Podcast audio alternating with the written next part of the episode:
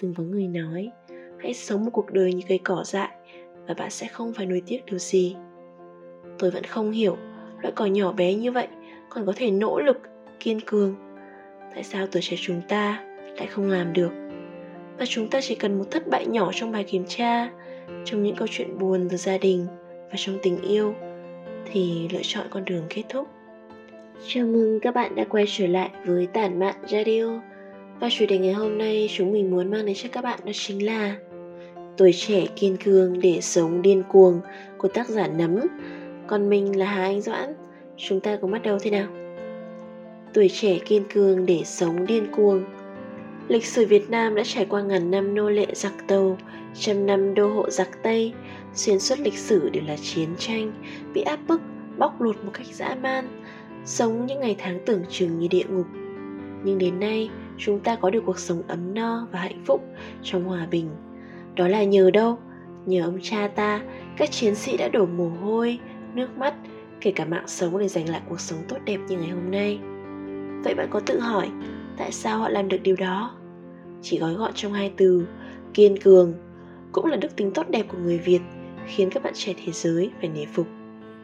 Cho đến hiện nay với thời đại 4.0, như cánh cửa mở sang thế giới mới, thế giới của công nghệ, thì giới trẻ Việt lại không giữ lại được sự kiên cường vốn có từ bao thế hệ xưa truyền lại và quên mất câu châm ngôn của cuộc sống. Khoảng cách của sự thành công và thất bại đôi khi chỉ là kiên cường thêm chút nữa. Có thể nói, ngoài đức tính chịu thương, chịu khó, thương người như thể thương thân, chúng ta còn có sự kiên cường. Vậy kiên cường là gì? Vì sao tuổi trẻ cần kiên cường? Kiên cường, chính là nội lực bên trong của con người, được coi như là chỗ dựa vững chắc, hay là cây nạng giúp chúng ta vượt qua các vấn đề về tinh thần như sự tổn thương, căng thẳng hay là áp lực, hay đơn giản là sự cô đơn. Hay có thể hiểu, kiên cường là giữ vững ý chí, tinh thần, không khuất phục trước những khó khăn. Một ví dụ điển hình cho sự kiên cường đó là cây cỏ dại. Thứ mà bạn có thể nhìn thấy ở khắp mọi nơi dù ở những khe hở nhỏ hay nơi tối tăm, chỉ vì mong muốn được sinh tồn mà không ngừng nỗ lực vươn lên, dù bị trà đạp, bị nhổ bỏ hay bị diệt trừ bằng thuốc nhỏ cỏ. Nhưng vẫn cố gắng tìm con đường sống cho mình, vẫn vươn lên dù chỉ là những phút giây ngắn ngủi. Từng có người nói, hãy sống một cuộc đời như cây cỏ dại và bạn sẽ không phải nuối tiếc điều gì. Tôi vẫn không hiểu, loại cỏ nhỏ bé như vậy còn có thể nỗ lực kiên cường. Tại sao tuổi trẻ chúng ta lại không làm được? Và chúng ta chỉ cần một thất bại nhỏ trong bài kiểm tra, trong những câu chuyện buồn từ gia đình và trong tình yêu thì lựa chọn con đường kết thúc. Cho rằng ta là những kẻ thất bại chỉ chấp nhận buông xuôi và mặc kệ dòng đời đưa đẩy. Như vậy, bạn đã sống trọn vẹn hay chưa? Và bạn đã từng hối hận hay chưa? Hay thay vào đó, bạn hãy thử cố gắng vươn lên biết đâu những thứ tốt đẹp đang chờ đón bạn. Và quan trọng nhất, khi nghĩ lại, bạn sẽ không phải hối tiếc. Tuổi trẻ cần kiên cường để thực hiện hoài bão của mình.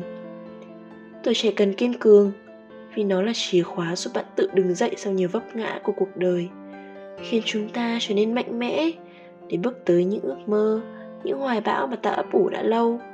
Nó đem lại cho bạn ý chí vươn lên dù trong bất kỳ hoàn cảnh nào tuổi trẻ chúng ta có một lợi thế rất lớn, đó là bạn có thể sai, có thể phạm sai lầm, nhưng bạn tuyệt đối không được bỏ cuộc. Vì cuộc sống ai cũng mắc phải sai lầm, chỉ là ít hay nhiều mà thôi. Còn bỏ cuộc là do chính con người bạn chưa từng thử kiên cường thêm chút nữa. Có một câu nói giúp tôi vượt qua mọi khó khăn khi bị gục ngã trước sự sụp đổ của gia đình, thứ tôi tự hào nhất. Đó là câu nói hôm nay là thứ bảy, ngày mai là chủ nhật. Chỉ một câu nói nhẹ nhàng, quy luật của thời gian như vậy thôi mà cũng giúp đỡ tôi rất nhiều. Sự kiên cường đôi khi chỉ là những điều nhỏ nhặt như yêu chính bản thân mình, một nụ cười ở trên môi khi đối diện với người khác, hay là sự cố gắng theo đuổi ước mơ. Không có một hoài bão nào, không phải trải qua vô số vấp ngã, mà kiên cường chính là bộ áo giáp che chắn, chống đỡ những khó khăn ấy sống điên cuồng là sống như thế nào? Điên cuồng ở đây không phải là những hành động ở trong trạng thái như mất lý trí, không kiềm chế được bản thân rồi bị kích thích, mà là sống hết mình, sống như thể hôm nay là ngày cuối cùng của chúng ta, làm những chuyện mà mình mong muốn, sống thật với chính mình, nỗ lực hết mình và sẵn sàng chấp nhận kết quả, dù tốt hay xấu. Như ví dụ điển hình của Galilei, được biết đến là cha đẻ của khoa học cận đại ông đã đưa ra thuyết mặt trời là trung tâm của vũ trụ. Mà vào thời điểm đó, các giáo hội luôn tin rằng trái đất mới là trung tâm của vũ trụ. Họ cho rằng quan điểm của ông đưa ra là học thuyết dị đoan với sự điên cuồng của mình, dù bị ngăn cản, đả kích từ các nhà học thuyết khác, nhưng vẫn tiếp tục nghiên cứu của mình để hoàn thành cuốn sách cuốn đối thoại về hai hệ thống thế giới chính. Bàn luận về quan điểm này, nỗ lực của ông không được công nhận và vẫn bị công kích từ các học giả khác thậm chí là bị phán tội. Cho tới khi hai mắt ông bị hỏng, không còn nhìn thấy ánh sáng, nhưng ông vẫn kiên trì tới cùng. Mãi 300 năm sau, thì học thuyết của ông mới được công nhận và trả lại sự trong sạch cho ông, đưa tên tuổi Galilei lưu danh mãi về sau.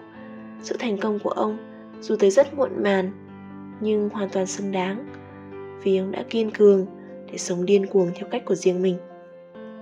Vậy làm sao để trở nên kiên cường hơn? Thứ nhất, tin tưởng vào bản thân và suy nghĩ tích cực. Những suy nghĩ tiêu cực, tự ti vào bản thân chính là kẻ thù của kiên cường. Vì nó chỉ đem lại những cảm giác xấu hổ, do dự, dễ tổn thương. Theo một nhà giả kim từng nói, nếu bạn mong muốn một điều gì đó và cố gắng hết mình, cả vũ trụ sẽ giúp bạn. Chỉ khi bạn tin vào bản thân, suy nghĩ đến những điều tốt đẹp sẽ đến với bạn, thì mọi thứ sẽ trở nên tốt hơn bạn không thấy căng thẳng, áp lực trước cuộc sống. Bạn sẽ bình tĩnh hơn, lạc quan hơn và yêu chính bản thân mình hơn. Sẵn sàng với mọi nghịch cảnh.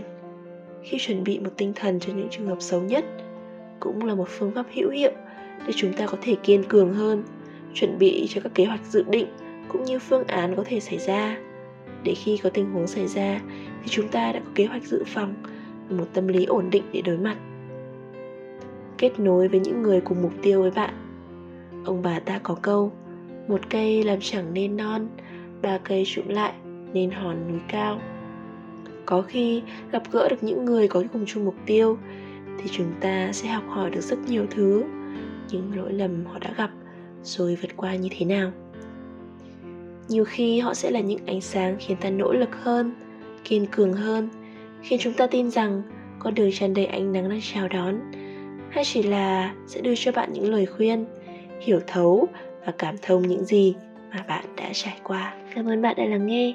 Nếu bạn cảm thấy nội dung của chúng mình hữu ích thì đừng tiếc cho chúng mình một like và subscribe nhé. Cũng là để tụi mình có thêm động lực để phát triển nội dung hơn trong tương lai. Xin chào tạm biệt và hẹn gặp lại!